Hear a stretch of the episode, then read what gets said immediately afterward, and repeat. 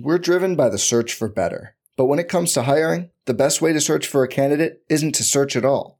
Don't search, match with Indeed. Indeed is your matching and hiring platform with over 350 million global monthly visitors, according to Indeed data, and a matching engine that helps you find quality candidates fast. Leveraging over 140 million qualifications and preferences every day, Indeed's matching engine is constantly learning from your preferences Join more than 3.5 million businesses worldwide that use Indeed to hire great talent fast. And listeners of this show will get a $75 sponsored job credit to get your jobs more visibility at Indeed.com slash BlueWire.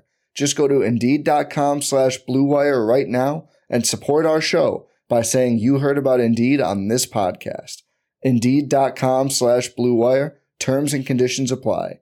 Need to hire? You need Indeed.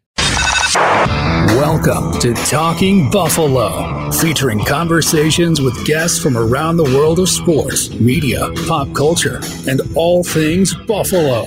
With your host, Patrick Moran. All right, everybody, welcome to Talking Buffalo.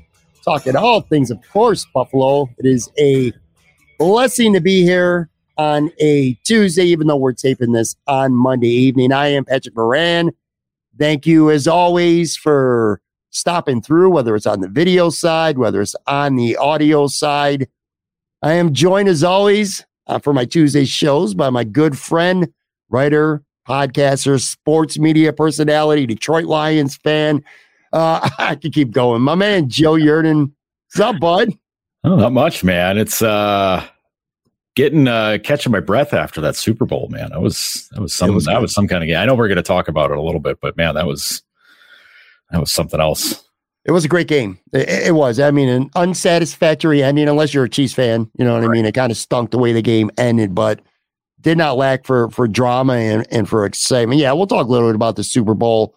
Got maybe one or two Bills related takeaways mm-hmm. from that game. Uh, let me get your thoughts on some of the entertainment, the musical entertainment they went on. Of course, we'll talk some Sabres, but I, I got to start with some wing talk, Joe, because for a second straight week last week, we talked about, uh, I went to the Ridge in West Seneca, mm-hmm. spent some time talking about that.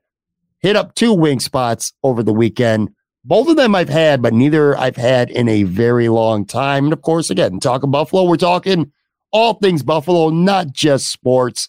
That's right. So Saturday, while the Sabres were playing, actually, which, you know, we really don't want to talk much about that game, but uh, I went with my wife. At first, we went down the Buffalo River Works to, um, had Winterfest going on. It's this a bag. I guess they did it last year, Joe. I wasn't there last year, but it was huge, man. There was like 75 vending uh, merchant tables set up, clothes, knickknacks, artwork, stuff like that around the house. Of course, food and drink at mm-hmm. Buffalo River Works and that was cool. So we, we spent some time there, and then we went to uh, Beltline Brewery. She had never been there before, and, and I have, and I know you have.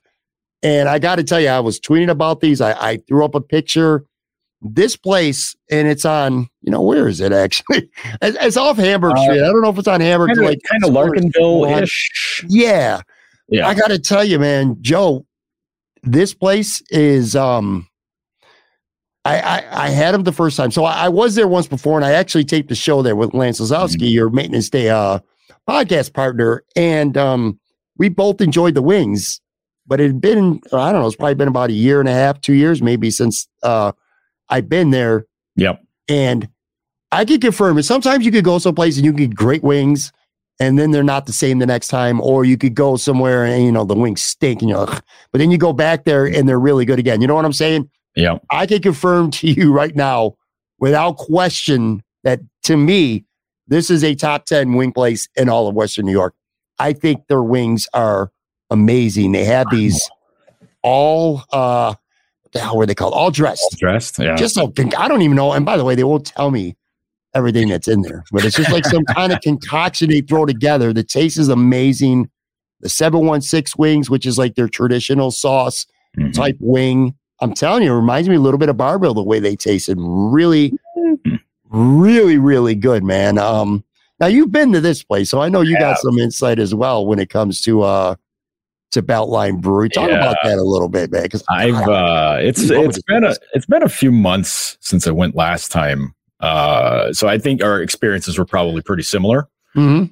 uh with with the wings, but I got uh when we were there it was, you know, me and a me and a couple buddies were there just you know, hanging out, having having a couple beers, and it was like, oh, they had like some kind of wing special. So we're just like, okay, let's grab some wings and and eat. And like I remember you from when you were there before with Lance and you saying Mhm. like wings are pretty good. And I was like, oh, it's Pat says they're pretty good, then they got to be pretty good. So I got them, and I was like, "Whoa, baby, these are these are something else." I got this the seven one six sauce, which I think is uh, it's like basically medium hot. I think it is. Yeah. Yeah. So it's uh, it was it was dynamite, and it's it's a really good spot, and it, their food in general is really good. Like I'm like they start making fries there, man. I want to get fries immediately. Yes, I got fries too on Saturday. I forgot to Mhm. mention that. You're right. Holy shit, dude, dude. They're some of the best fries I've ever had. I love their fries. I've never had their hamburgers, but I I saw Yep. them like being uh you know brought to other people who ordered them and they look good. I can't speak on the burgers. I can only speak on the wings, but yeah, man, these this place is so good and Mhm. I almost feel like it's criminally. I, I know I get so into this when I get, we get passionate about this shit. I almost feel like they're criminally underrated.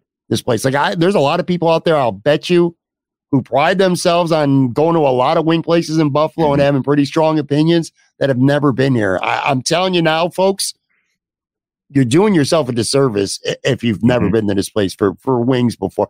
Now I'm going to be fair, and I don't know if you ha- if you've had beer there. Uh, I've had the beers there. Oh yeah, yeah. I I've that's heard- part of the reason to go. It's a brewery, so you know, Right. I gotta have the beers. Well, I've been there twice and I have not had the beers yet. So, What, what, I what know, are you doing, I man? know, I know, I know, I know. What are you What are, we, washing what, are down we, the wings with? what are we even doing here? I get it completely. Like, Understand. no, no, no. Like, what are you like? What are you drinking? Well, I just. I just, I, I think when I was with Lance, maybe it was because I was doing the podcast. I didn't, I, I hmm. didn't have beer. You know what? Maybe I did have a beer.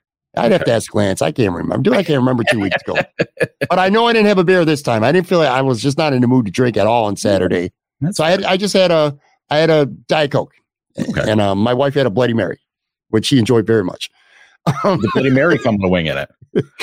uh, what's up? Did the Bloody Mary have a wing? No, it didn't. It didn't. Oh, it it didn't, did not have a wing. they do one of those things. Okay. I feel like I owe it to the people because for whatever reason, I think people are more interested when I talk about wings, at least on Twitter and Facebook anyway, than they are about when I talk Mhm. about sports. They don't give a shit what I think about sports, but I always get a lot of interactions when I put up anything about wings. So I feel, and I feel like I owe it to people to always be honest too, because yeah. you know, I do this in fun and this is all in jest. But at the end of the day, you know, I don't want to lie to people and say somewhere is great and then they stink, or you know, vice versa, Right. just because I don't want to offend anyone. So I always try to respectfully be honest about these places, whether I like them or not. The biggest pros about um, this place, again, the wings to me are top ten wings. They're just great. You mentioned the fries. The fries are awesome, reasonably priced. I think Yeah. it was thirty four bucks for a double order wings and their fries, which again is not great, but it is not horrible. And they do have some really good specials, by the way. So Wednesday nights, you get 20 wings and two beers. Two Oh. Beltline Beltline beers, which I don't know. I've never had a Beltline beer. I don't know Mhm. if that's like your specific brand. You know what I mean? So I don't know, but I looked at your specials, 25 bucks. Even if you got rid of the beers, 25 bucks or double order wings and fries in today's Yeah. market is great. Mhm. And then they have Sunday brunch, which I'm actually going to start doing this shit once in a while. 11 to 3, $20 bottomless mimosas Oof. Or $5 Bloody Marys. And then they got some kind of beer special too, but $5 Bloody Marys or Oh. $20 bottomless mimosa. So I can go there and get my mimosa on and then have some wings at like two o'clock and have a stomach ache for the next two and a half days. But anyway, there's so many things I like about this place. The only thing, and you and I talked about this, maybe Mhm. I just been unlucky. I've been there twice, and both times I've been there, it's been relatively busy and only one bartender. Okay. Um, one bartender, and there's nothing wrong with the bartender. I'm not criticizing her. Just Mhm. saying that there was only one bartender. And when there's a lot of people at the bar, man, you're trying to order food or drinks, it takes a while. So it's kind of annoying to that it took as long as it did twice now to be able to order food and get a drink or whatever. Uh, Honestly, though, that that's it, man. Oh, and the Yeah. parking sucks, which is pretty much Oh, yeah. anywhere around that area. The parking blows. It's not that big of a place, so it's not going to be that mob. So you Mhm. shouldn't have too much trouble. But we had to park around the corner, like on Swan Street. yeah. So not great. yeah, it's uh, yeah, it's it's it's like a neighborhood place, but it isn't. You know, Mhm. like it's in a it's like it's in its own it's not a standalone building, but it's just you know it's just it's there. It's on the corner of was Swan and I forget what it is. I think it's Hamburg. I think I want to say it's Hamburg. That sounds right. But like, uh, yeah, I, I, the last time I was there, it was very there. There wasn't a ton of people, uh, and there was only one bartender, so it was it was it was fine. Like we were able to get by. But uh, in the before times, you know, pre pandemic, being there for for events or whatever, they would have two to two or three bartenders back there and somebody bust, you know, uh, bar backing and, and making sure right. they're getting glasses washed and all that stuff. So they, they were able to take care of business. Obviously everything's different now because, you know, there's a thousand different reasons, but sure. Um, but it would, yeah, yeah. I mean, it's tough when there's one, when there's one bartender on and maybe they weren't expecting a crowd that day or something, or right. like early, you know, what have you. Like then you not a huge oh, deal. Oh, crap. Yeah. yeah like, I mean, you get stuck, just tip them nice. That's all. Yeah, yeah. I mean, you go nice all the time. Anyway. Have a little bit of patience, and you go to a bar. You know what I mean? You might have to wait a, a couple minutes for a drink. That's kind of a petty thing for me to be bitching about. Tell you what, though, I ain't going there for any more Saber games. Oh, That's not going to happen. So I was at I was oh, at so Winter.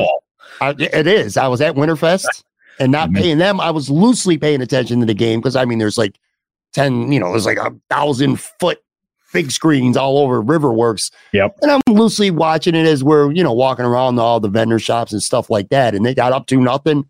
We, I swear to you, no change in scoring for the rest of the first period. We mm-hmm. get to uh Beltline right before the second period, just as it's starting, order the food, get her Bloody Mary, sit at the table.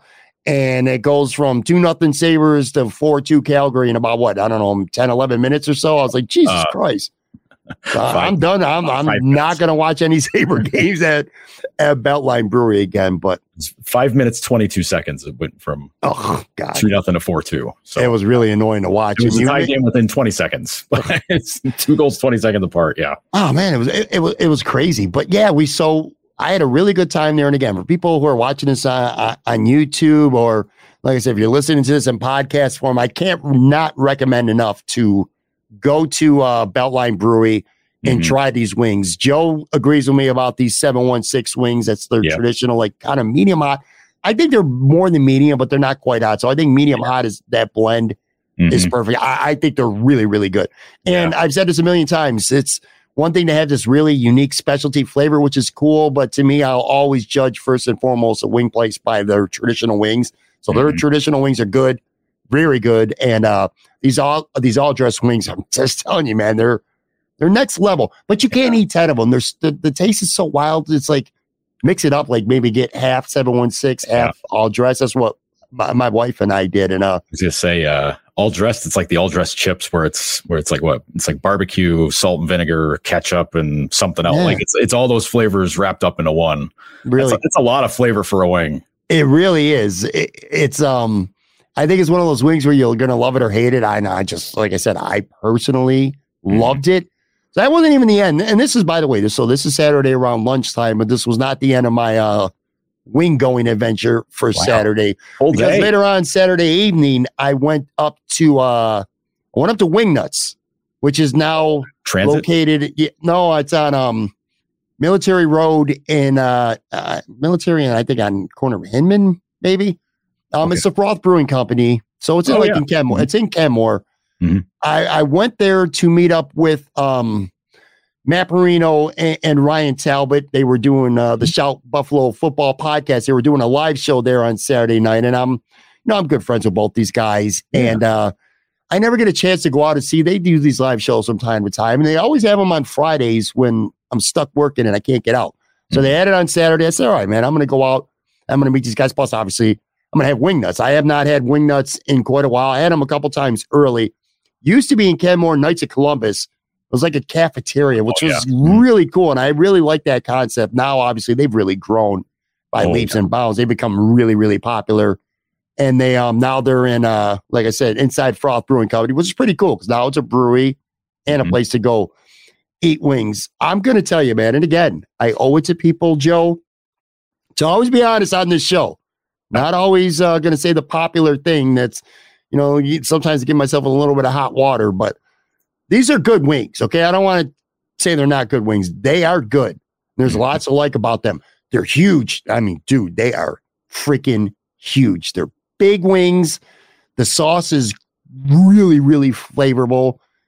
Um, quick too. By the way, the way it is, it's weird. It's almost like fast food when you go in there. You order the wings at a counter, Yep. and they make so many because they're selling so many wings that they just sauce them and get them out. Three minutes later, I had my wings, and they were fully cooked too because they're crispy as shit. Wow. So there's Okay. lots to like about them, but I'm going to be honest with you, man. I think wing nuts, and I gotta get into a little bit of trouble for this. I think they're a little bit overrated. really. I do. Overrated only, only because people like Josh Allen and Barstool Sports, the part of mm. my take crew, say that this is the best place in all of Western New York for wings. It's not. Wow. I don't think it is.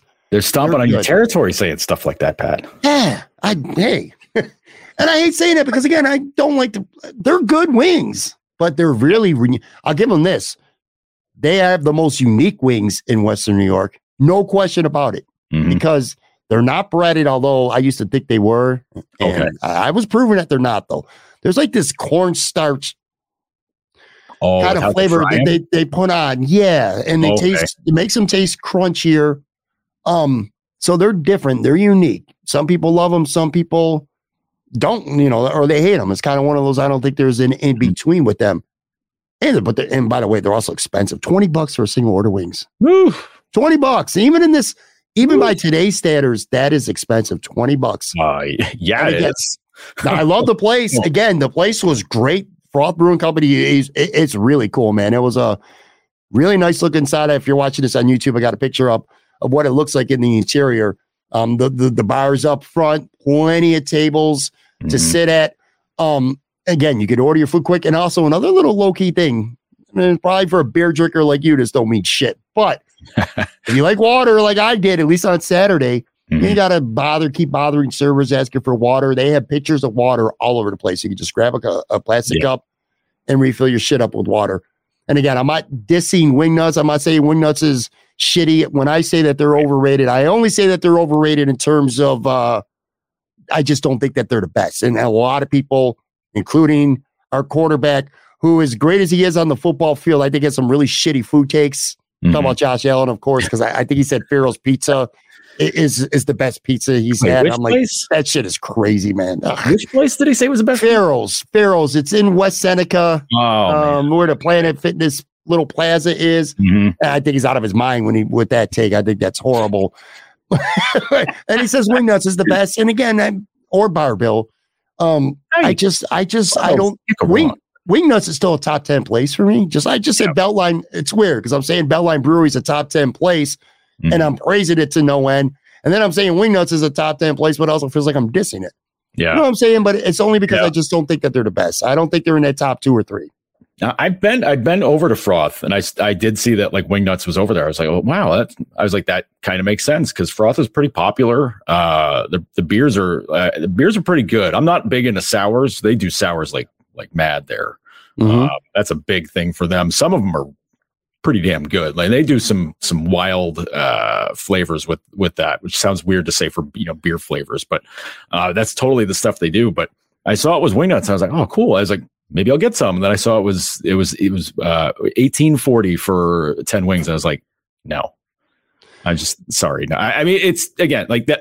It's not me being cheap. It's just me saying like, listen, Terrible value. I came here to have some beers, but like 20 bucks for for some wings, man, like they better they better blow my pants off if they're going to cost that much. You go there and you get a single order wings and just one beer. And if even if you just leave a two or three dollar tip, you're talking thirty bucks Yeah. for one beer and a single order of wings. That's that's a lot of money for wings. Yeah. That's like dinner. That's some like steak dinner price territory. Do you know what I mean? It's um now in fairness to them, I will say their wings are pretty they're- they're bigger than anywhere else. Yeah. So I mean you are paying more, but you're also getting 10 big ass wings. So I I, I don't give them some credit for that. Yeah. Again, As long as they're big wings, like that's I I can I can stomach it a little. What a The pun. I can sauce- it better. Yeah. The sauce is great. Matt Parrino convinced me to try mild, and I smirked at him. I'm like, "What are you mild? What?" Mild.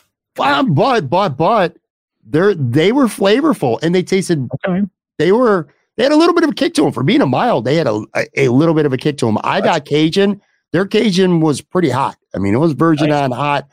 Um, Ryan Talbot got me to try some sriracha uh goddamn, I'm drawing a blank. It was sriracha, Racha garlic, something honey garlic. Sriracha, Oh, okay. honey, garlic, which was actually those were the best. I tried like four different flavors of wings Mhm. with those guys, and those were the best. Again, I'm not really dissing Right. wing nuts. I do think they're very good. I just don't think that they're the best. So if you think they're the best, I guess, or the top gotta- even two or three, then I do consider them a little bit overrated. I feel like uh, sometimes for for things like that, I have to mentally prep myself for what the cost is going to be because the price is coming down at some places, and some places are, are doing specials. Like and they're not wing specific places. Let's let's I'll be straight up about that. Uh, like for football games, uh, Thin Man was doing dollar wings, which I'm like, okay, cool throwback. Uh, for the Super Bowl, I know Resurgence uh, was they they had like their own gathering there. They were making like Philly cheesesteaks and whatever, but you Yeah. get wings for seventy five cents a piece, and I'm like, okay, like 75 cents a piece, they can be kind of crappy and I can live with it. Like that's, Right. you know, you can deal with it there. But, uh, but when you're talking 20, 20 bucks. 20 Two bucks, bucks for a 10 wing. wings, Two bucks a wing. It's a lot of money, man. tough. Like, like I'll, I'll get them at some point, but I have to like go in knowing like, okay, I'm dropping 20, 20 bucks on this. Yep. But like, it's also like, it's setting an impossible, well, it's not impossible, but it's a, it's a much higher standard to say like, if I'm paying 20 bucks for these, these better be incredible. I could I couldn't agree more. And again, one more time, it's a it's a great fro- the, the the brewery itself is really cool. The restaurant is really It's cool, awesome. and the wings are good. I mean, again, they're very good. If you have not had wing nuts yet, which I don't think there's many people at this point who haven't had them, and Mhm. if there are, it's been because they're not easy to locate or get to. But now they are actually inside a. It used to be really hard to. You, you would just have to pick them up. You know, like kind of like Macy's Place Pizzeria. There's not really anywhere to sit down. Now there is. And um, I would definitely suggest going there. They're good. I just again, Yeah. for me personally, and we all, you know, food is subjective. All food's subjective. Oh, sure. I love the sauce, love the size. I'm just not a huge fan of the way the wing itself with the cornstarch Yeah. or whatever it is. It just for me personally, it doesn't work for me all that much. Anyway, all right, real quick here before we get into some Buffalo Bills and some uh Saber stuff. Super Bowl was on Sunday. Again, we're taping this Monday evening. We don't really talk about the game. We, the game was the game. I, I do want to hear your thoughts though on uh some of the musical performances because obviously I have a couple. We're talking, you know, Rihanna at halftime, of course. Uh, Chris Stapleton did the national anthem. I don't know if you caught Babyface. Baby Babyface Yeah. performed uh, "America the Beautiful." What What were your thoughts on some of these performances? Well, I, I I saw all three of them. Uh, we didn't change the channel. I was okay. Uh, name dropper Joe over here. I was I was hanging out with Dan Dunleavy and his wife watching the game. Oh, uh, okay, cool. night. So they they had they had a little you know had some food together and stuff, and I hadn't got to hang out with them for a while. So went over for the game, and uh, you know we're watching. You know had the TV on from get go uh, over there, and I see Babyface come up. I go, wow, there's a name from the past. I haven't and like hearing him perform is something I don't remember having happened in a long time because he's a big producer. At least he was, anyways. Like he produced so many hit makers. What late nineties, two thousands? Like he was just a machine. Um, and then you forget, like he made his name by by performing. Like that's how he that's how he got out there. But he just got he got that producer itch, and then he you know started winning Grammys all over the place. But um, thought that was really nice. It was a really nice, like soulful version of that uh, of the song. I thought that was I thought that was really cool. Um, you you like having like a different sort of tone with with performances like that. Not the anthem itself, but like you know, America the Beautiful, cool. Do something do something cool with it. Like, I mean, nobody's going to do it as cool as Ray Charles ever did it, but like, Yeah. Want to hear something crazy about Babyface? Show what's that? sixty three years old, man. Get He's 63. I'm looking, I had to look it up as you're talking. I'm like, because I've been a big Babyface fan for a very long Hey. time, going back to the 90s. yeah. I knew he was older, he's Come on. 50, he's 63. He's going to be 64 in early April. Wow. That's didn't wasn't he the guy who produced uh the Boomerang soundtrack? Wasn't that like him? I know. I'm pretty sure he had something to do with it, man. He produced Toni Braxton. He's he's done. God, I can go on forever, man. He's, he's done a lot of producing, and of course his own hits. Right. Anyway, That's- 16, but yeah, like, 63, I- 63 that's damn it that kills me uh, but I, but I yeah no I thought it was a I thought it was an awesome performance Chris Stapleton listen I, I'm not a country fan by any stretch but Chris Stapleton is a damn good singer he's, Crushed it. he's incredibly good and what a version of the anthem holy smokes he's I mean what was he was he uh was he uh he wasn't like an American Idol guy, was he? He just he just kind No. of came out of nowhere, right? Nah, he. he I, I'm not a big enough country music fan to know his life story well to, to really speak on it. He wasn't on a reality show or something like that, so he kind of. I don't know if he came out of nowhere, if he'd been paying his dues on the country circuit and you know the little mom and pop bars through the years, but he- he's I- I know exploded he in recent years. So doing that, like yeah, the, uh, yeah, yeah. small clubs and places like that. Because I swear, and you know, maybe again, it's just me, you know, making stuff up in the back of my mind. But it's like I swear he was doing like small places around Albany. Like he'd do tours and he'd just play at whatever city, and like there'd be like two or three pl- spots around the area, and he'd just be like, "I'll hit all of them." Do every single one of them, and then you know, then it was like he had a big album, and it was like, oh no, this guy's gonna be a monster. So yeah, He was phenomenal. I loved it. Yeah, that Um, was yeah, that was that was yeah, and it's the, the anthem is the is like that's the tough one to do because I mean it's it's a it's an impossible song. A, it's it's you know it's it's basically like a 1700s drinking song essentially, but um but but extremely serious. Uh, but uh, but you know to to do it and to do it in a way where you're just kind of like whoa, all right, man, okay, you got it, like that. It, every anthem version gets compared like all the time. Like that's that's just how it that's just how it goes. Yeah. And uh yeah, to be able to to to I mean, geez, I I don't want to rank I'm not gonna rank all of them, but like that's a top 10, that's a top 10 hit for me. Easy. Like, that's easy top 10, maybe top five. Easy. What about Rihanna? Rihanna was oh man, like I'm I can't say I'm a like a big fan. I am a fan. I'm not, but like I don't get the albums. I don't. I don't get. She's into not that. your idol. Yeah, you're not obsessed. right now. But some She's- are. she's an incredible performer. Like just everything about what, like how she handles her stuff, like just awesome. And the everything with the stages and the you know lifting up the stages and everything with the setup, like it was. I mean, it was so bright. You know, she's in bright red. Everything else is like bright white. And this, you know, the performances, things like that with like the performances. Sometimes it's I can get caught up in the like, oh, they're not actually singing uh, because sometimes the choreography is is much more important for some of these. Right. Like after the game, we went back and watched uh, Michael Jackson at Super Bowl what twenty seven, I think it was, uh, with Buffalo and Dallas, and like everything that he did for that was all lip sync because of you know it was all the album cuts because he's dancing and he's doing all of his stuff, and you're like, Yeah. well, that I get. The more the more they dance and perform, the more lip syncing that's Right. going on. And like, I, I, I'm not going to hate on that. You do what you got to do, but man, oh man, like, but like her voice is incredible. She's an Yeah. unbelievable singer, and like, just she owns the spotlight, man. She's awesome. Like that was that's a that's a that's a halftime performance. That's like an all that's one of the all timers. Like you're to remember that for good reasons, for uh, because even if you don't know a lot of the songs, you knew enough of those to be like, oh, oh, that's her, okay. And then the thing I like though, like a lot of a lot of stuff she does is like duets or like you know you know appearing on other songs or whatever. A lot of them, yeah. She just jumped on, did her part from that song, and was like, whatever, next song, let's go. And I was like, all right, that's cool. Yeah. That's Yeah. pretty good. Like yeah, that. I, I I enjoyed her a lot as well. Um, yeah, to your point, it was clearly because I went back. By the way, I mean I had a so I hosted a Super Bowl party at my house on Sunday, and there Mhm. was a you know, it was a good fifteen people or so. Now you know how it is. We got a bunch of people talking over each other, having a couple pops, and you, Mhm. you're listening, you're watching, but you know you're not really completely dialed in hundred percent. So I Yeah. went back on Monday morning, and I actually watched on YouTube. I found the Babyface um, Mhm. performance, and I found the anthem, and, and I watched Rihanna's entire performance. Although, and I, I've on the NFL's official YouTube account, which by the way, one quick little edit that they did.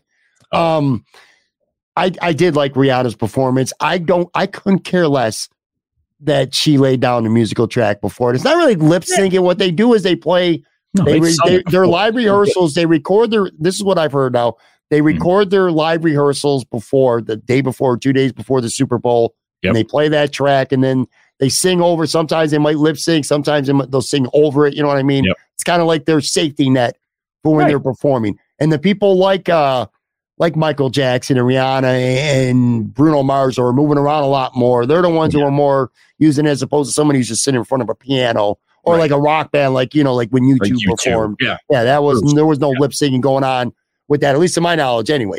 Yep. But anyway, so that doesn't bother me at all. I thought she was very good.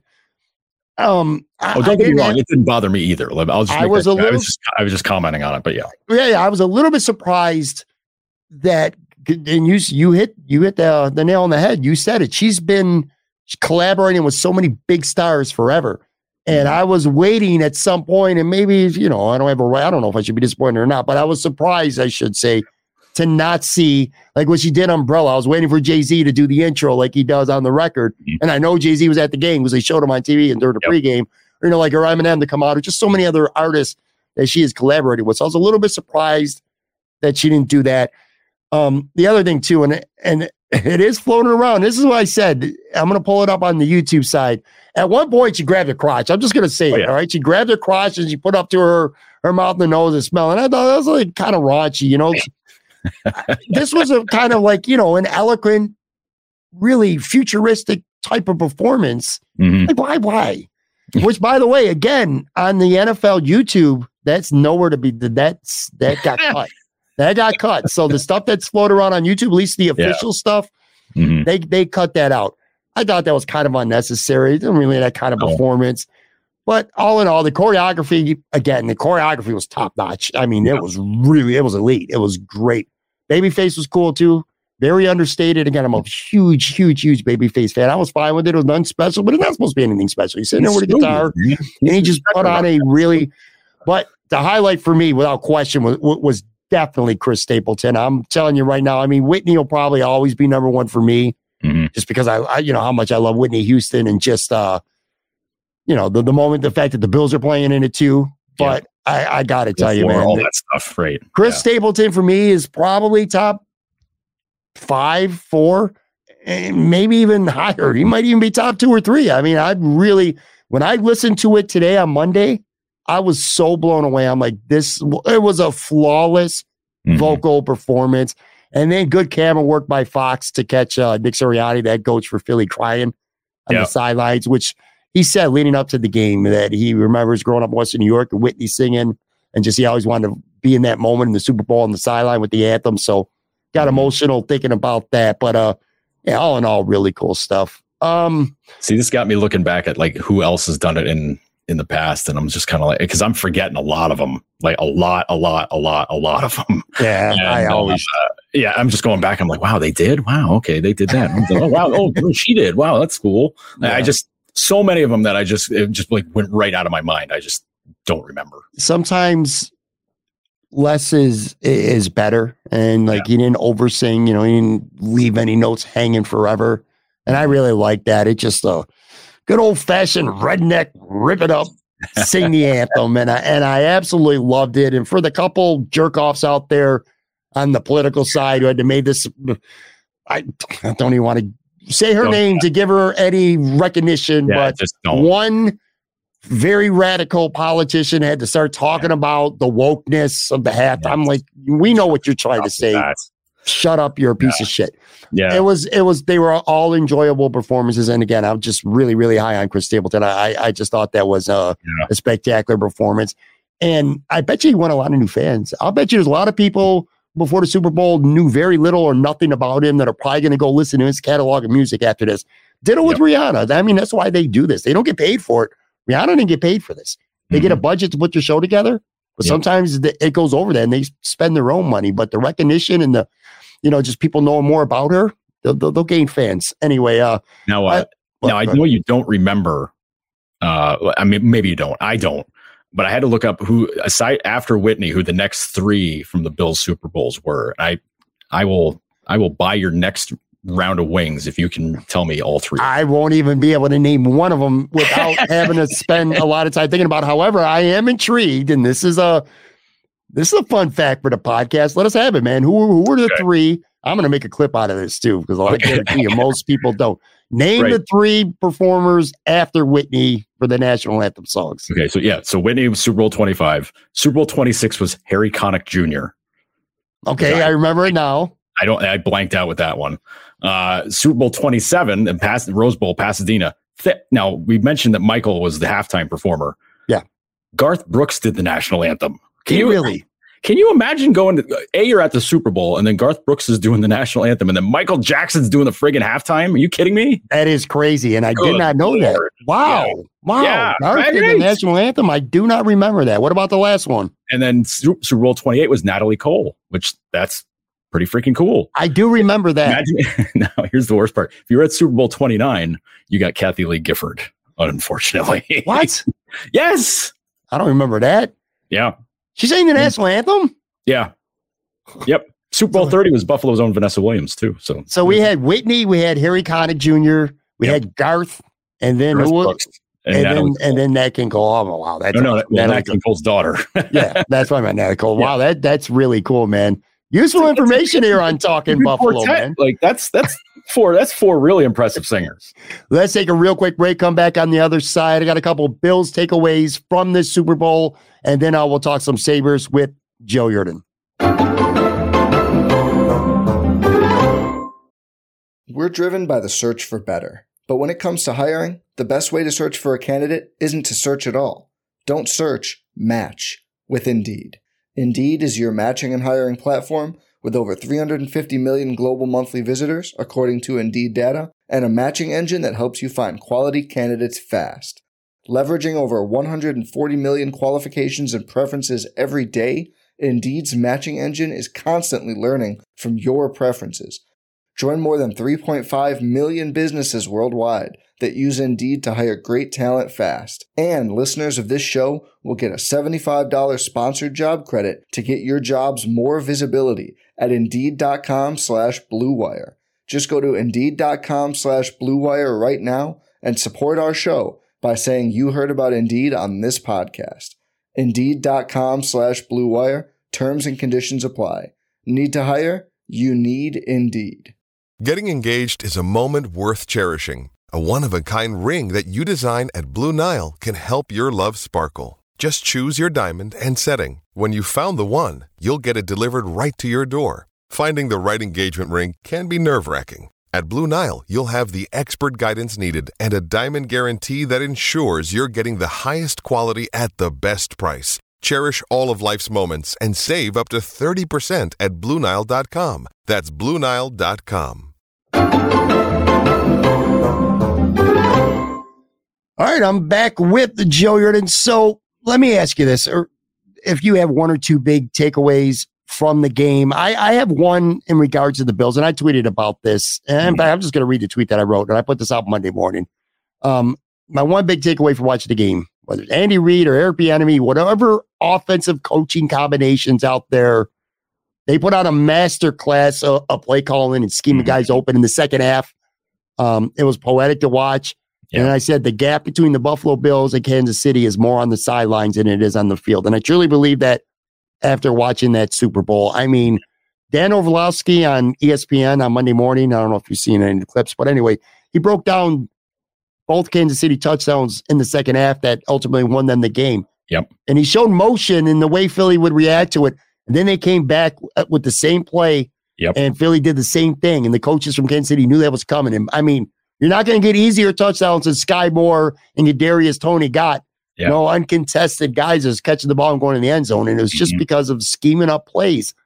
And again, I, I always and knowing tendencies too. Like that's I, the other part of it. Yes. I always and by the way, it was a great Philadelphia defense that they completely yes. abused, especially yes. in the second half on Sunday. Patrick Mahomes did not get sacked one time the whole game.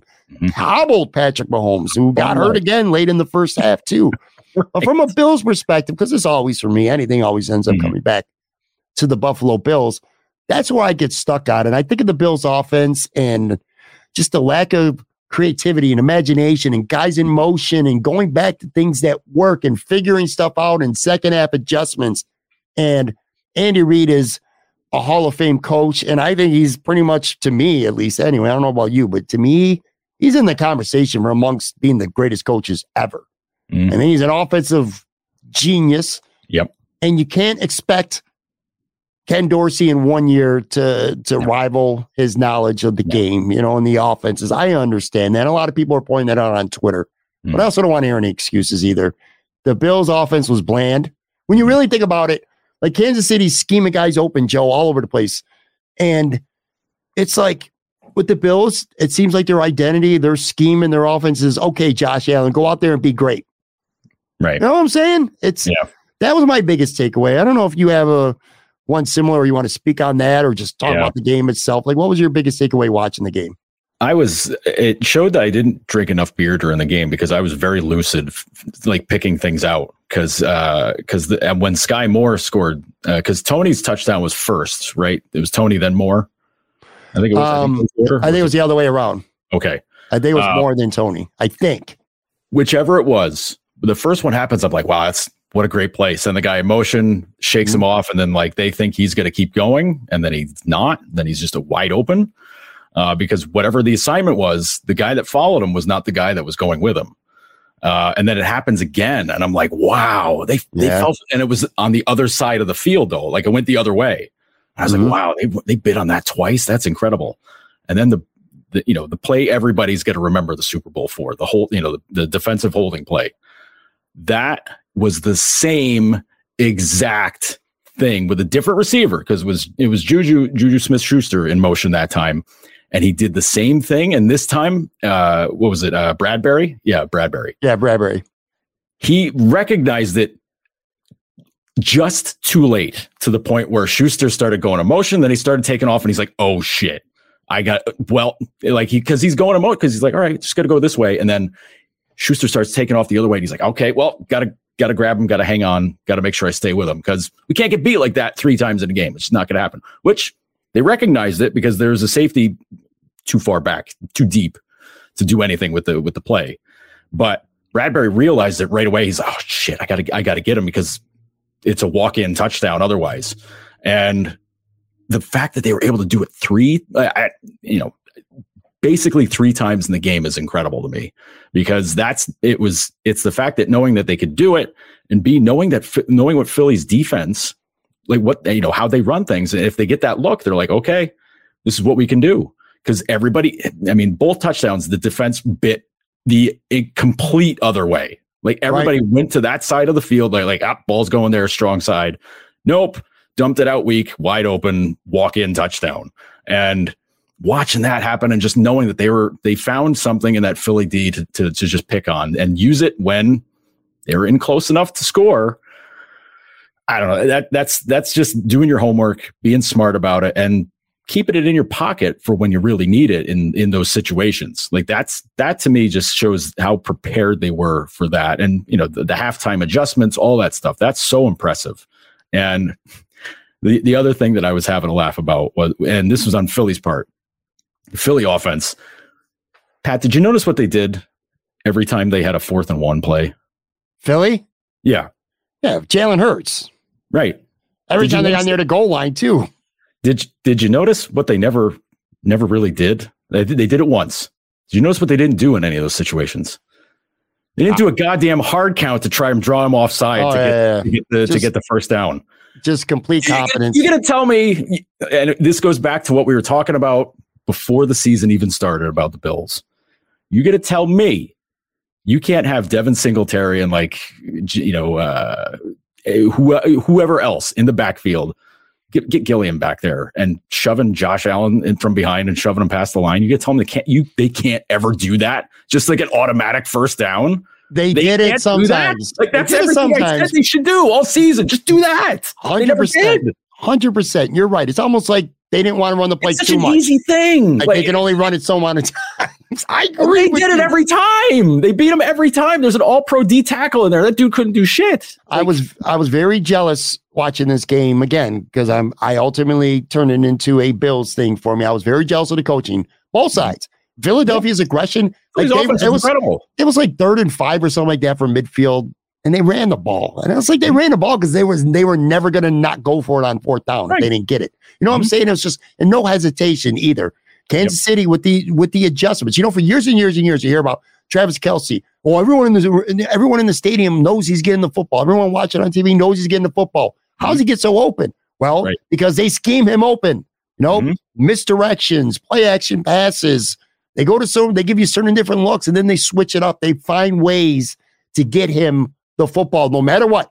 And you look at Stefon Diggs with the Bills, and Stefon being very frustrated at the end of the year, for good reason, by the way. Mhm. It's because they don't do enough to find ways to get him the ball. If, if a team wants to try to shut you down, get him lined up in the slot more, get him in motion more. There's so many things you could do, Mm-hmm. but the Bills just don't seem to do that. So between Philadelphia's coaches being aggressive and Kansas City's just being uh, just unbelievable at adjustments. I mean, God, I can't say it enough. It's just that's my biggest takeaway from the game. And congratulations, by the way, to the Chiefs. They lose Tyreek Hill, and everyone. I know I was talking about this team might not even win their division this year. Mm-hmm. They might be in a fight to get in the playoffs because you got the Chargers, you got the the, the Broncos just trade for Russ Wilson, the the, the, Raiders, the Raiders get Davante Adams, all the talk, and then the, the Chiefs lose. Oh, they're playing for the future now. You know, they're worried about a couple years from now. Well, guess who just won the Super Bowl?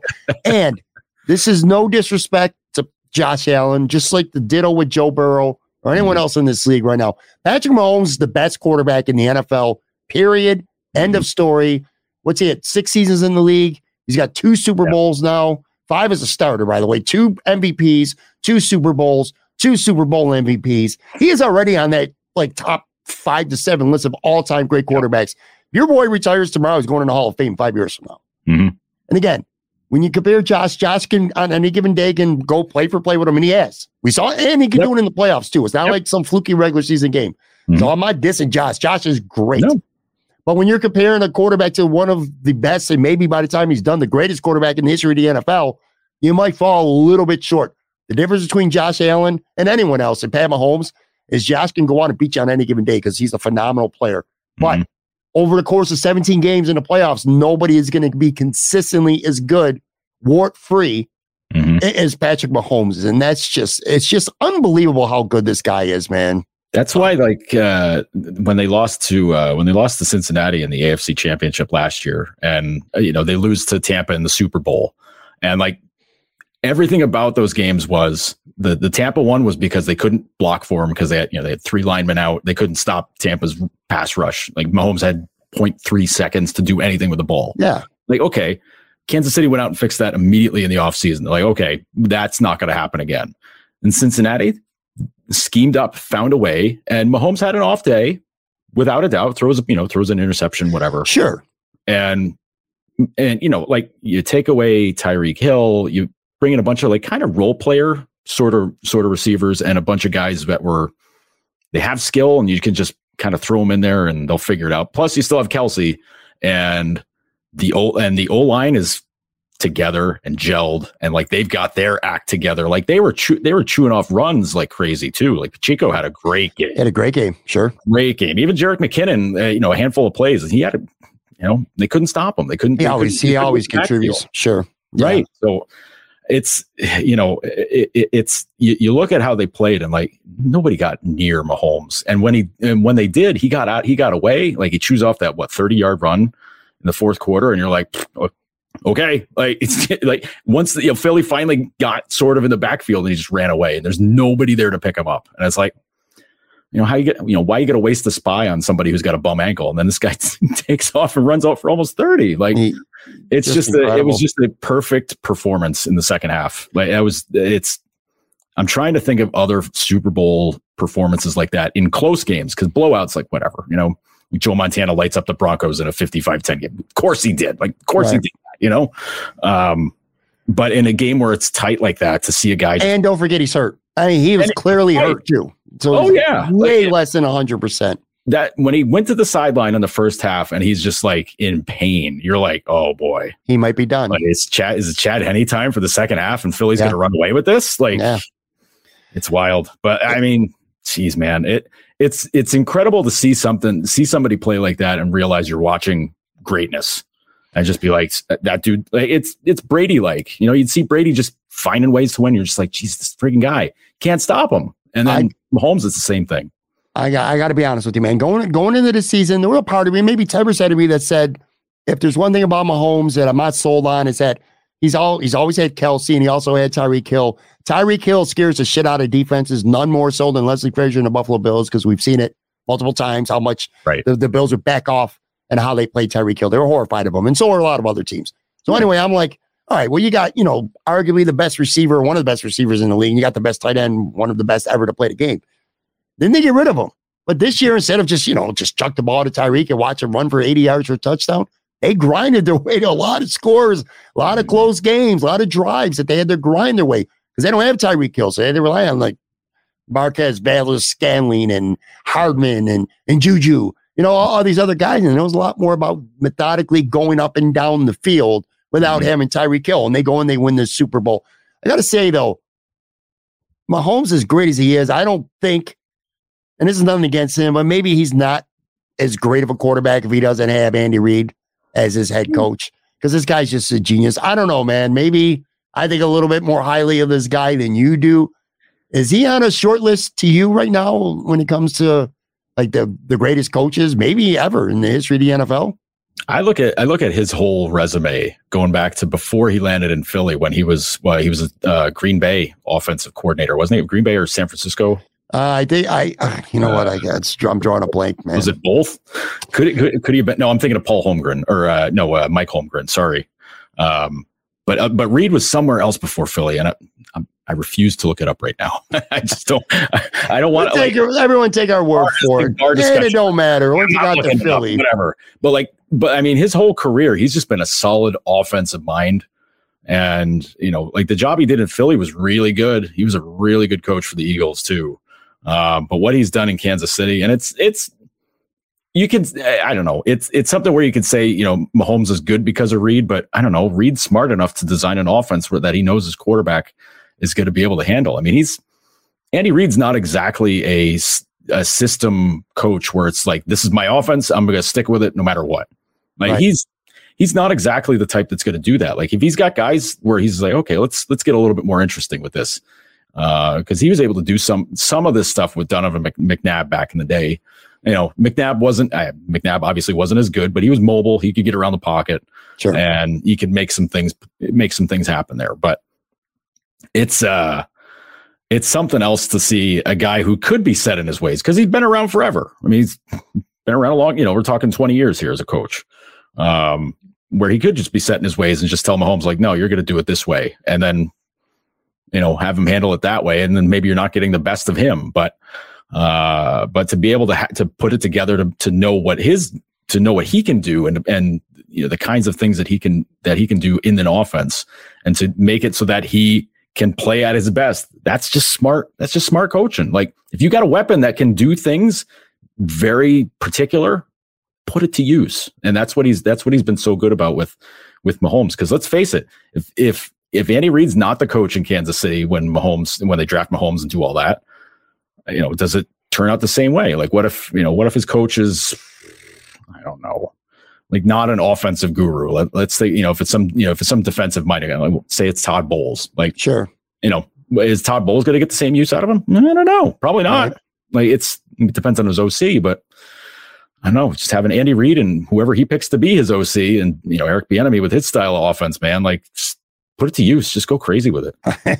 By the way, I, I couldn't resist when you were uh, talking. I did go and look it up, and you were right. You were right. Was. He, he, was with Green Bay before he went to Philly. Not an offensive coordinator. He was the quarterbacks coach and an assistant coach. That's right. But yeah, he was with he was with Green Bay. Then he went to Philly and became uh, head coach. Because he was under Mike Holmgren in, in Green yep. Bay, wasn't that? Yep. I knew it. Yep. Yep. So, props to uh, Andy Reid. So starting, all right, so now the season's over. So now we are officially in off-season mode. And when we do this show next week, we'll probably start to spend some time talking about some guys who may come or go, you know, some mm-hmm. potential free agents, where they might go in the draft. We're off-season mode, you know. But right now, when I look at this season in totality, eh, this might sound like a cop out, and I, and I understand if it does especially to somebody if you're not a Bills fan. You might think this is a cop out. If it is, you can be honest with me and tell me. Oh, I will. I'm going to look back at my biggest takeaway for this season. Okay. And you know what to me was the most damaging thing that happened this season? Not counting the obvious where a player almost dies on the field, of right. course, or, you know, things like that, or net massive injuries. To me, this season, the way it played out, it might, at the time, it didn't feel like it. I've mm-hmm. always said, Joe, that people are always like, well, it's just one game. This ain't fucking hockey or baseball where it's 82 or 162 games. It's only 17. Every game matters. A loss in football is like a bad entire week, week and a half in the NHL. You mm-hmm. know what I'm saying? Where the Sabres go on and they lose, you know, four out of five. That's what it to me is like when you lose a an NFL football game. Yeah. I'm going to, considering everything that happened to the Buffalo Bills near the end of the year with the injury to Von and Mhm. Damar, they were drained, they were spent. I'm going to go back to the Minnesota Vikings game when they had a three score lead and blew that game. To me, that is the single most damaging thing that happened to this football team because now they lost three games this year. They lost to the Jets, they lost to Miami. They could have won those games, but I don't think they necessarily deserve to or should have. Right. Minnesota game was freaking over. Yep. You could point to a million different plays, but just two of them. Cam Lewis on fourth and a million with Justin Jefferson. And I doubt it. If you're watching this on YouTube, I get mad. Ooh, get mad just looking at this. If you're listening on the audio That's side, pause this, go on YouTube, and go to, I don't know, roughly the 53 minute mark or wherever. Justin Jefferson's got not even one full hand on the ball. Cam Lewis has two and didn't knock the ball down. Justin Jefferson comes down with the ball. That was the game right there. Minnesota had one timeout. The Bills pretty much could have ran the clock out. Okay. Mm-hmm. Even after that, they have some by some miracle are given a reprieve. Shaq Lawson stops Kirk Cousins on the half inch line up fourth down. Get out of the end zone. Don't fumble the ball. Game is over, Josh Allen. What happens? They lose the well, Yeah. they lose the game in overtime. It should have never happened. If the mm-hmm. Bills win that game, Joe, they're the number one seed. And this is what I was talking about with the most damaging thing. This team at the end of the year, and they admitted it in the locker room, they were drained, they had nothing left. This team needed a rest so bad. They needed that bye. That's where I'm getting at with this. The Bills needed that bye. They needed a week. And forget about being at home field. I don't care. That they proved it didn't mean nothing. But what meant something was they needed a week to to get right physically. Three four days. You get a bye. That's Mhm. four days where you're not practicing. Four days when you're in the hot tub. Mentally getting yourself right. This team needed rest and relaxation. They needed that bye week more than anything. They had nothing left. They were Mhm. running on fumes at the end of the year. The New England win with two Hines kickoff returns. That might be the only reason why they won that game.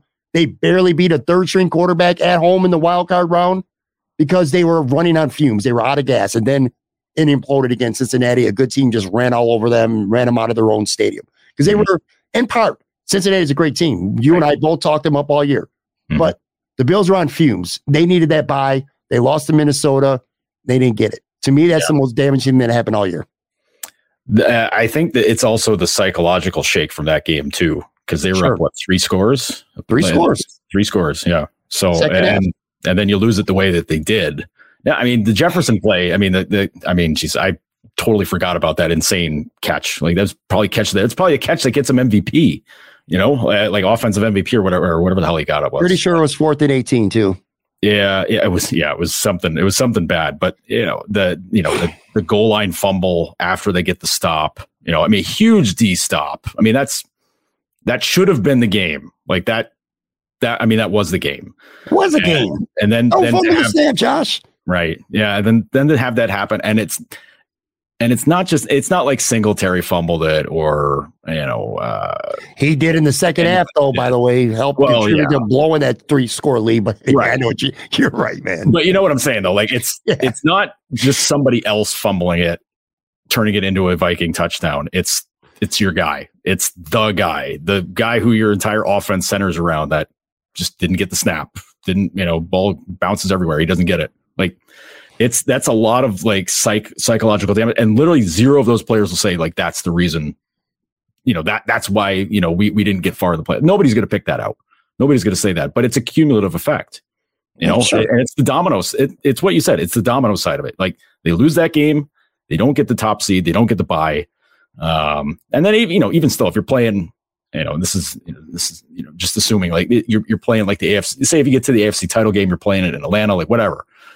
No, they'd be playing in Buffalo because they would have Right. been the top seed. Yeah. yeah, yeah, yeah. That's right. So yeah, so I mean, it it's it, it is the snowball effect. But I mean, it's it's so many ifs, ands, and buts because yeah, you're right. The Miami and the Jets games, like they played like they played like ass. They had they kept turning the ball over to them. You know, everybody wants to blame nature for the Miami, like, freaking whatever. Like they, Miami had guys passing out too. Like let's give me give me a break. But um, but I mean to go back and nitpick like games like that and say like that's why we lost. Like, no, there's a thousand reasons why you lost. Uh, the biggest one is because you didn't show up against Cincinnati, but completely agree. And I, I, again, I'm not I'm not one to make excuses for the Bills, but I do think that they I believe what they were saying. I think they were just emotionally drained and spent. You know, if Pat Moran and Joe Yerdon are the same age, you go to the same school, and we're gonna have a a, a uh, schoolyard fight, and you and I are both pretty much equally skilled fighters. You hmm. very well might kick my ass. That might be your day. You might kick my ass. But I promise you, if I'm getting, you know, if I was sick for the last few days laying in bed and I feel weak and I'm just mostly I'm physically drained and I got nothing left, then you're really gonna beat the shit out of me. Like, you know what I'm saying? If that makes any sense. I gotta feel like that's how it also, was. I dirty, Pat. So I think, I, I think the Bengals were as good or better than Buffalo. And I've said this many times, no matter what. But I just think that it was not a fair fight from a Bills perspective because I just don't think that they had anything left to give. If they get that rest, they win that game. They beat Minnesota because they did not lose another game after the Vikings until they got pounded by mm-hmm. the Bengals, by the way. But if they get that rest, first of all, they're getting a week worth of rest, which again, to me was the biggest thing. And then they're playing Jacksonville in the second round because they wouldn't have changed anything else the way the first round of the playoffs shaked out. That it would have been Kansas City. Well. Hmm? That might not have gone well. Jacksonville came in playoffs pretty odd. Sure, sure. I mean, you never know. You, you never know. But the Bills would have been rested. I, I just think rest mental and, and, and emotional rest was, was the biggest thing that really killed the Bills at the end of the year. I now, just, I do. Now, I, I said you don't want to make it a cop out, I, which I get, I get, and it, it sounds like one. I admit it. It, it pretty much is, yeah. but also like you're you're saying, are you willing to give them a pass because of all that? Because if you are, you're basically saying, oh, nope, run it back again. We can beat them. We can beat them handily. Um, am I willing to give them a pass to an extent? So you're basically because- saying like normal situation, this team can beat all of them. Yes, I do think that. I, I do. So I you're you back with the same crew after mm-hmm. watching what Cincinnati did. They need, to, they need to, no, no, no, no, no. I, I, I wouldn't say running back with the 53 done, guys. They, they, they need to improve. And we'll talk about it in a couple of week, coming weeks, what we really think they most need to improve at. So, no, no, I'm not saying they can run it back with this team one through 53 okay. and necessarily win the Super Bowl. But I am saying it was unprecedented what happened with Damar Hamlin and what happened with their co-owner's health that you know was a mystery from what I hear. It was even a mystery to pretty much all of them as well. And the injury, the Von Miller ACL tear and the the, the blitz and all this other stuff. I do. Hmm? You know, injuries happen. They do. They do. I would say the Von Miller is the the the, lamest of the excuses. I, I, will admit that because every team has significant injuries. Maybe not quite to that level, mm-hmm. but I get it. I just I think there were a lot of just crazy factors this year. And when I look back at this season, that's what uh, I'll think. Real quick, before we get to one more break and talk Sabres, you're a Detroit Lions guy. And I got to tell you, man, I'm kind of like doom, not doom and gloom, but little mysterious going into the season with the Bills. Like, what is this team? Is this team a 13 and 3 team? Is this team a team that can win the Super Bowl if they don't have guys almost dying on the field and star players tearing their ACLs? I don't know. But if you're a Detroit Lions fan right now, dude, you're you're optimistic as shit. Right now, mm-hmm. today we're taping this Monday. The Detroit Lions are zero and zero, and so are 31 other teams around the league. They nearly made the playoffs last year. They were fun mm-hmm. to watch. They're 10th in salary cap space. They had the sixth pick and the 18th pick in the draft. So two first rounders, mm-hmm. two good first round picks, yep. a real chance to maybe go get a couple good get players, rookies on, on the defensive side of the football to really kind of round this team into shape. Again, you got cap room to do some stuff in free agency. I think Jared Goff played well enough that you don't have to reach necessarily for a quarterback at 6 mm-hmm. Like if you really love two guys and there's a third that you're like so so on, you don't have to take that third guy now because I think Jared Goff played well enough to kind of erase that a little bit. Mm-hmm. You're a Detroit Lions fan, man, and, and you are. It's sure, pretty, pretty good feeling to uh, go into this offseason in the kind of shape that you're in. Yeah, it's. uh I know. I, I know. I was yelling at you on Twitter earlier this year when I was. I was like, "Don't you tell them to not draft a quarterback?" But it looks like the, the, of the five teams ahead of them, two of them are definitely getting quarterbacks. So sure. If one of those two somehow fell into their lap at six, I think they change. They have to change a lot of what they're thinking because I because I it's going to be somebody on the defensive side. I think with that six pick. Um, yeah, I agree.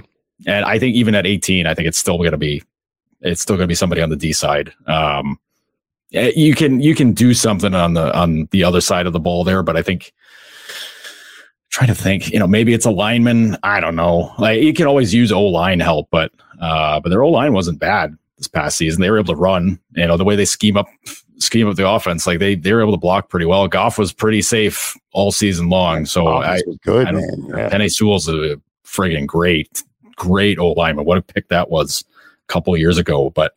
Um, but you know, they got like a massive guys on, you know, th- I hope they sign Jamaal Williams back. I think they, they almost have to. He was such a spark plug for them.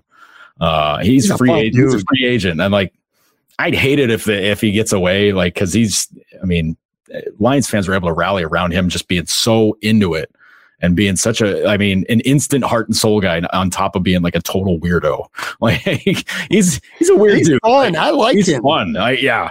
I seen a happy um, hour Zoom with Tyler Dunne with, with him a couple yeah. days ago. I'm like, this dude is wild, man. Yeah, like big anime guy, like you know, loving mm-hmm. like uh, Naruto and all that. Like it's it's he's hilarious. I I think he's he's fantastic, and it makes sense why Green Bay got rid of him. They're just like this guy. I don't know about this guy's gonna fly here. Aaron Rodgers probably chased him out of town himself. Is like this guy. What are you talking about, man? Get out of here. But um, but I mean, like the the, the receiver wise, I mean, geez, they've been able to like not necessarily plug guys in, but like you know, what was it two years ago? Like Marvin Jones was the guy uh, in there, along with you know you know St. Brown becomes you know rookie year he breaks like team records and stuff, uh, and he did it again this year with with how well he played.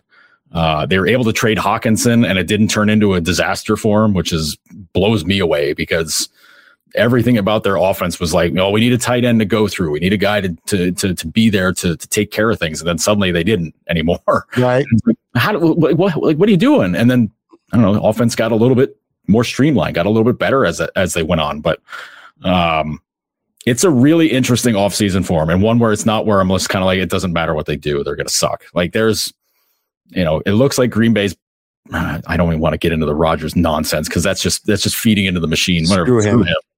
But like they're gonna be like if they bring him back, he's gonna be a pathetic. They're not. And, and if they get rid of him, okay, was Jordan Love gonna do it his first year? You yeah. know, like whatever. Minnesota, I called them fake from the beginning. You're right. They are. They were phony contenders. I said it so early on in the season. I go, these guys are not for real. You're they right. Cannot be for real. And I was 100% right. The Bears, man, Bears, Bears got to get some linemen to protect Fields is what they got. They got. They don't seem on Justin. They got to get him some guys around him too. But Fields is going to be good. Fields could be the could be Hurts like with how he plays, way he's able to run, uh, and he can throw it a little bit too. But like they got no, they have nobody around him to do anything, and their defense is just blah.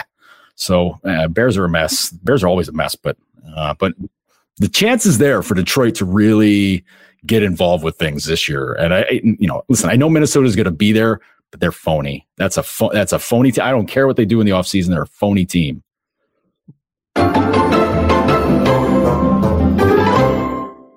Sports fans who like to wager, which is pretty much everyone these days, I'm here to tell you about Odds Trader, the number one site for all your game day bets. If you're looking for a one stop space on these interwebs to compare odds live up to the minute, look no further than Odds Trader. Why is Odds Trader so valuable to you? Well, for starters, it's the perfect place to compare betting odds and lines from all the major sports books. Why does it matter? Well, it matters because if you're liking a team, you want to throw down some cash on them, you're getting your choice of what's getting you the best odds, the best lines. It's a chance to find the highest payouts if you're betting the underdogs or profiting the most if you're going to go with the favorites. Odds Trader also allows you to compare all the different sign up codes and promos from the sports books to get the best deal out there for you. If that's not enough, the Odds Trader app gives you the player stats, key game stats, injury reports, projected game day weather, which could be a huge thing to know in certain situations. Odds Trader also has a bet tracker so that you can keep records of all your games that you have wagers on and all your betting activity. Simply put, Odds Trader gives you quite literally everything you need to make the most informed bets humanly possible. If you're into betting on sports games, any sport by the way, make sure you go to oddstrader.com slash blue wire.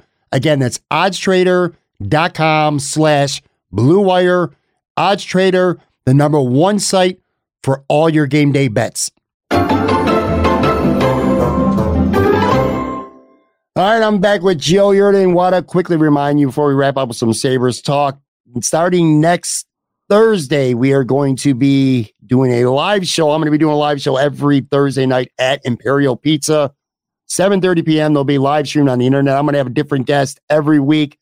I'm kicking it off with Tyler Dunne. Um, got his book here, by the way. I have not read it. Blood and Guts history. I'm probably the only person who has gotten this book who hasn't actually read it yet, but looking forward to it. So I'm going to talk about the book with Tyler. He was at the Super Bowl in Arizona this week. Seemed like he had a story on his uh, go long Substack uh, a thousand times, and I, and I I love Tyler.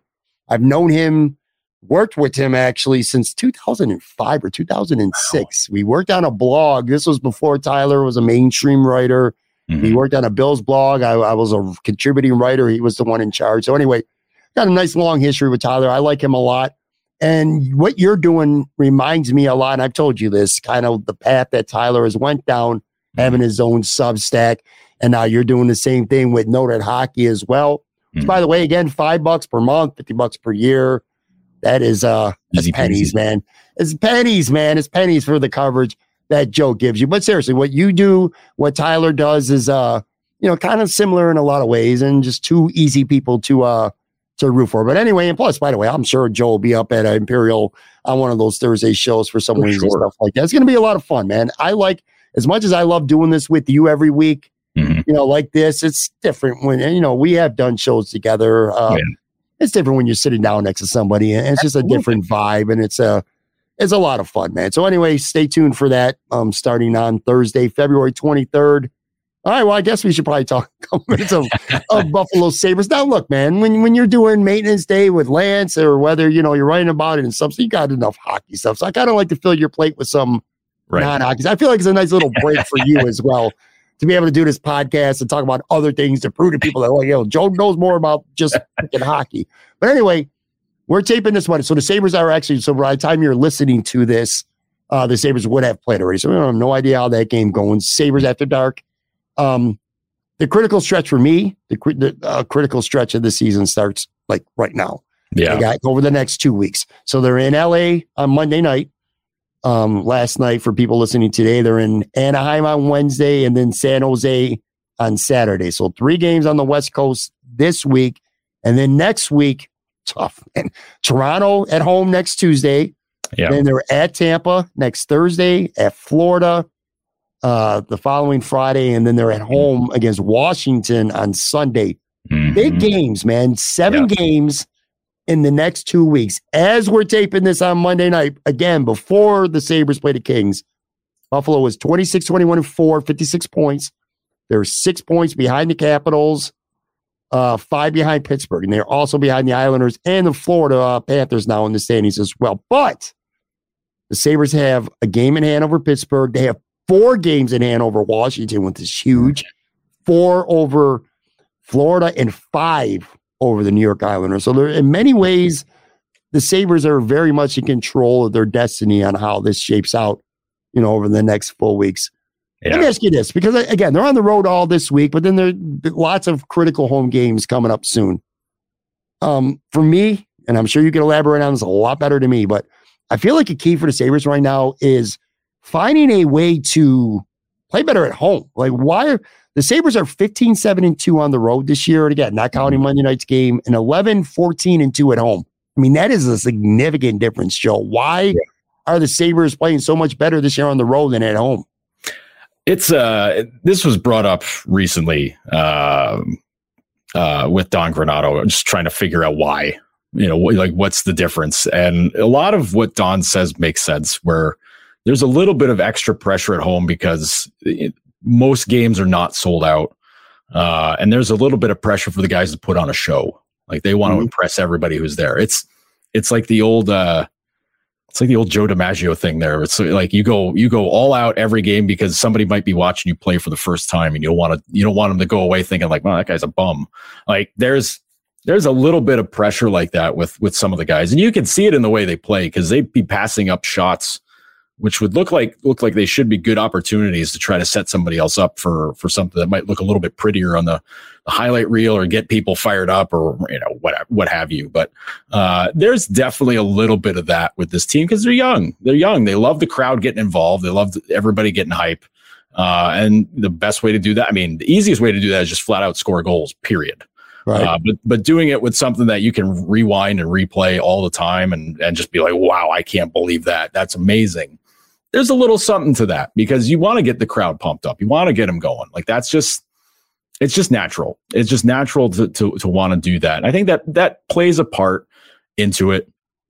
I think there's you know, it, it's a little bit. I mean, it's not even like they're getting beat on matchups. It's not like, you know, Granato's getting out coached at home, you know, where some, you know, where he's putting the wrong guys out against the other team or any of that. It's, that has nothing to do with that. Um, but I think there's just a little bit of pressure there to, to, to want to do it more at home and do it better uh, at home because you want to, you want people to leave, to leave the arena going, I got to come back, or mm-hmm. you know, hey, maybe we're going to get seasons next year, or something like that.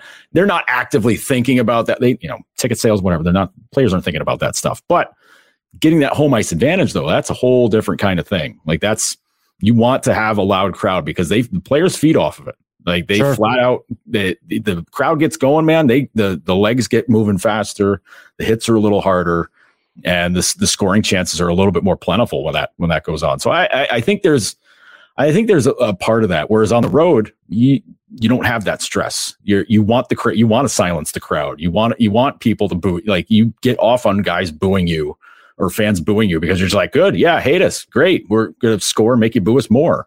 Like that's you know kind of embracing the uh you know the heel role there. But uh but at home, you know, guys, guys, guys want it bad. You know, they're young. Like it's it. There's a lot to be said about the youth, and and I think there's a big part of that where it's like we want to put on a show. You know, we want to we want to score like the insane highlight goal that everybody's going to be talking about. And uh, you know, sometimes that gets against you because when you when you pass up scoring opportunities and it goes the other way and it goes in your net, then the heads come down and they're just kind of like, oh man, you know, this sucks. This is bad. And then they, they get maybe get caught dwelling on it and then suddenly it's in their net again, which is kind of what happened against Calgary. Like they, you know, they give up the one goal and they're just, oh, ah, it's 2 1. This sucks. Like, I hate that we did that. And, you know, it was a really nice goal, too. It was a really pretty goal. And then the second one gets scored, and you're like, uh oh. Right. We go. And then things snowball from there. And, you know, bad things can happen. It happened against Carolina. Oh, the Carolina outclassed Buffalo in that game. But Calgary game was more like, Calgary game, uh, like you can almost wipe it away. I, I wrote about this a little bit on on noted hockey, but like th- th- those being the last two games that fans have gotten to watch, it's like, well, one featured one of the best teams in the NHL uh, against the team that was like, boy, break's coming soon. Let's let's let's get ready. Let's get ready to go to the beach and just get run off the ice. Whereas the Calgary game was first game in a week, over a week. Uh, you know, guys had a couple of practices and whatever, but like nothing prepares you for the, getting back up the speed of the game. And Carolina, or uh, excuse me, Calgary had already played a game or two, including one of the games of the year against New York, like two nights before. So you know they were ready. They were you know kind of pissed about losing that game. So they they came in fired up, and you get behind a Darryl Sutter team, man. It's going to be a hard road to get back in the game, and they just they just weren't able to do it. You um. All right, so let me preface this one last time that we are taping this Monday early evening, a couple hours before the Sabres play in LA I hate projecting things that by the time people hear it might end up being old news. But it's worth noting that at practice, and I'm sure going into this game on Monday night, that Granato has made some line changes. Mm-hmm. Um, I, I, think Tage Thompson out skating like Okposo and, and Mittelstadt, at least for yep. Monday practice. And again, this might be a moot point. They might go back to what they what's worked for them with the top line by the time you're listening or watching this on Tuesday. I guess I'm just asking you if you're a little bit surprised that he's tinkering with lines right now or not, or maybe you just think it's the smart thing to do. Uh, I think it's worth doing right now. Um, because I mean, obviously, nothing really seemed to look good against Calgary, and that you know it's tough to judge off of that because again, you know, first game in over a week, right? Um, but there's been you know the, going back before break, a handful of games there beforehand where you're like. Eh, things seem to be a little bit off. And he was kind of playing with stuff before and got a look at, you know, some other took a, took a look at some other things and decided, you know, he got a little bit into the game and he's like, nah, let's go back to what was what we were doing before. Um, eh, playing around with it this time, like I I kind of get it. Like you know, Cousins has been playing very well, been playing very hard. So putting him with with uh, with Skinner and Tuch, like I get it. Like that's that's a hard physical line too. Like Tuch can throw the body, Cousins loves throwing the body, Skinner's a pain in the ass. So like that's that's a good way to kind of get the Kings a little bit pissed off and you know back on their heels maybe. Um, and it's still a dangerous offensive line. Thompson with Okposo and Mittelstadt is fascinating for me because Casey's played better. You know, whether fans want to admit it or not, he has played better. Mm-hmm. But he and Okposo have have vibed pretty well in the past, uh, and Kyle's Kyle's played pretty well too. Uh, it's just it's really hard on that with that with the you know with Krebs and with Girgensons. It's really hard to generate a lot of offense there, just because the defensive assignments are a little tougher. Uh, and I think that's a big part of why you kind of spread things out a little bit because you need to have the better defense on the road because you don't get the the matchups you want. Uh, so that's why Asplund gets back in for Peterka. Uh, was it Asplund, Jost, and oh man, so Olofsson, like that's that's your that's your trio there. I get it. You know, Asplund and Olofsson, they work pretty well together in the past. Jost has been so you know has been awesome. Mm-hmm. Uh, so that makes sense. And then Quinn Quinn Krebs and Girgensons with the with the fourth unit that one's really interesting for me because it's not your traditional, you know, checking line setup. Because Quinn's an offensive guy. Krebs Krebs is turning into a really solid two way type player, um, and his defensive game is much better. And Girgensons is your is your hard body, you know, four checker type. So I think you want to. The idea here, I think, is to kind of spread out the defensive responsibility among the four lines, and still have offense to go with that um, because you still get it with with Cousins, with Tuch and Skinner. Now, mind you, this might all be uh, again, like like you said, Pat. This might all be moot, and they change back to the normal lines right, but it's halfway through the game uh, uh, on Monday night. But um, but I get what he's doing here because it's making sure that there's somebody that's going to be accountable on the defensive side, so that there's not a slip up or uh, they they get overmatched in some way by by the opposition. Because it's one thing Kings have had to outscore teams all season long because their goaltending has been awful. Like Quick has been horrible. Pheonix Copley's been slightly better. Cal Petersen's in the AHL still getting his getting his game together. So they have a hard time keeping the puck out of their net. And it's not because of anything everybody in front of them does. Those guys play extremely well. Just just the worst shots sometimes get past them. So uh so but they come out and attack. So you can't afford to have a line where you're going to have a mismatch because they got guys one through four in their lineup that can really can really knock you around. I mean, they're a physical team, but they can score. You know, Kopitar's incredible. I mean, Jesus, that guy that guy might play for another ten years. The way the way he bows, he's he's he's amazing.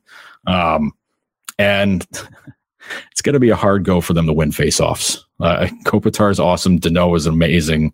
Uh, it's I, know we're going to be ta- I'm talking about this in the future sense, and it's going to be all past sense by the time you hear it, everybody. But, um, but I, but I get what they're, I get what he's doing here. I think it's, it's to make sure butts are covered on the D side of things. Really, sure.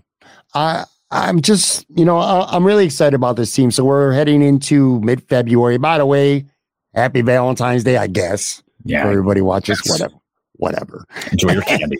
and you enjoy your candy and your other hum bullshit Hallmark holiday stuff. Anyway, all right, sound a little bit bitter there. But in all seriousness, so we're in mid February, and this is all I could have asked for six months ago.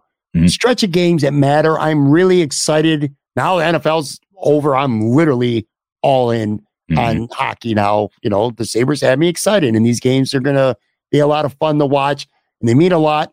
And it just feels really good to go into the trade deadline time, which is approaching now. Mm-hmm. And usually I'm looking at all right, well, what Sabres are penning free agents that they're going to try to get something for, you know, at the deadline. Now it might be the other way around. So yeah. there's a lot of things to be excited about, and uh, it's a lot of fun to watch. Last thing, and and then we'll we'll get going here. One thing I want to start doing on this podcast when I have you, when we have a chance anyway, is having parting shots. Like it could be about anything that we talked about today, or just something that's on your mind, sports, pop culture, TV life, whatever it may be We'll just have a parting shot each for the week. I'm kind of throwing yeah. this at you. That's not like I'm giving Joe like, like, like time uh, to really think about anything that he wants to leave uh, our audience with. Well, I'll start first. I'll give you a couple seconds to think. For me, it's um, I want to encourage Buffalo Bills fans out there to just approach this offseason with a little bit of balance. It doesn't have to be one or the other. Like this is not a football team right now that can run it back. And you, we talked about this a half hour ago, and you told me, can this team run it back? No, they they do need some help. They need to get better on the offensive line. I think they need another weapon. If they lose Jordan Poyer, which I think very well may happen, it's going to leave a hole at safety. We don't know what's going to happen with Damar. Um, the Bills have had a pretty mixed bag of results with draft picks over the last few years, early draft picks. I think you're going to be relying on a lot of young players to be better next year. Point being is this be realistic about the team. They're not, they're not, the Kansas City Chiefs are, are the team to beat right now and they will be as long as Patrick Mahomes is healthy. Point blank period of end of story. All right. So let's be realistic. This team, I I sat there and said if they beat the Vikings, they, they get the top seed and a bye and they get the rest, and maybe they wouldn't. So and maybe they do. We'll never know. But my point is this this team's got some work ahead of them. So you got to be balanced. But at the same token, the sky's not falling either. You know, they won 13 games last year, Joe. They went 13 and 3 despite mm. everything that happened. Okay. They've been, they've won the division the last few years. They're one of the best teams in the NFL. Their roster from 1 to 53 is right up there with the very best teams in the league. There's a lot to be excited for. So kind of have some balance. You know, like the sky's not falling, but they got work to do as well. And I say this because it's always one or the other on social media, and it's such a freaking headache. It's only February. They haven't even signed anybody or we haven't even done real mock drafts yet and all this other shit. But just have a little bit of balance if you're a Bills fan when it comes to how you perceive this team. And last thing, too, coaches, you can love Ken Dorsey and Frazier, you can hate them, they ain't going nowhere. Mm-hmm. So get used to it because they're going to be back this year. So have some balance, Buffalo Bills fans. Yeah. Um, I trying to come up with a with a parting shot here. I'll uh, I'll, I'll get into. We got talking about Lions before. One of my teams, one of my mm-hmm. other teams, is the New Orleans Pelicans, and I know we never talk NBA.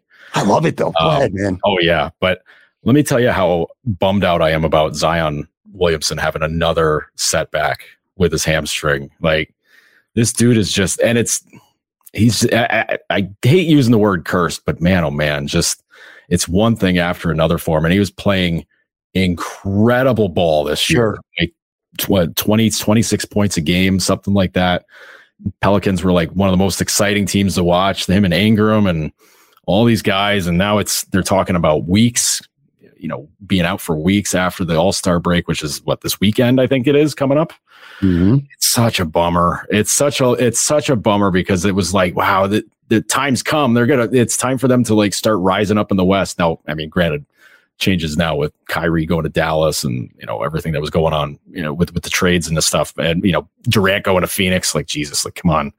Um but it's oh it's such a it's such a bummer to have to have your team where it's like oh they're they're they're getting there like they're fun they're doing all this stuff and then Zion's out again and you're just like oh come on catch a break for once please. I just I want to see him. I want to see him get to the. I mean, there's yeah. they're still like in a postseason type spot.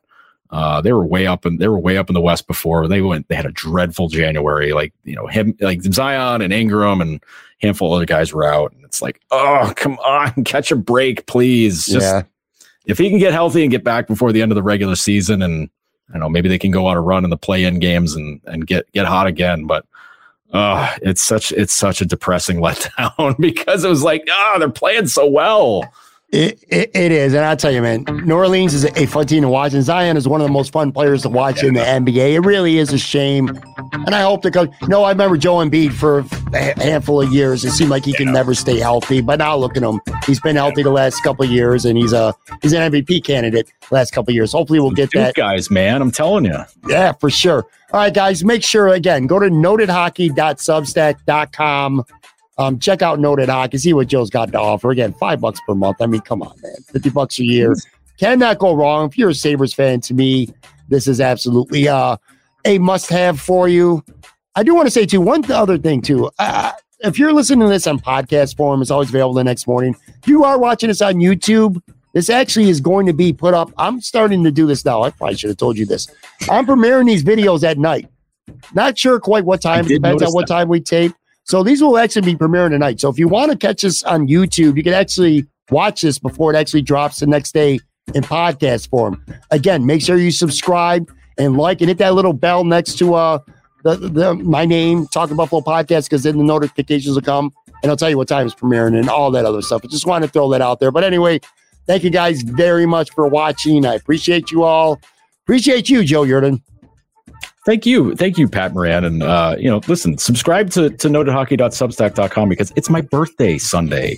You want to you want to get me a nice gift. That's a subscription is the best way to do it. Oh, shit. Happy early birthday, bud. Thank you, man. I'm Mark Chapman. Welcome to the Planet Premier League podcast. Each week, Cesc Fabregas, Nedum Onuoha, and myself talk all things Premier League. As a player, you don't have time to talk. No. You don't have time to make a plan. You just need to deal with wave after wave after wave. We watched Coach Carter, and he said, "Oh, afterwards, the game's just about doing this for your teammates." And I remember looking around halfway through the film, and half the squad was asleep. Planet Premier League. Listen wherever you get your podcasts.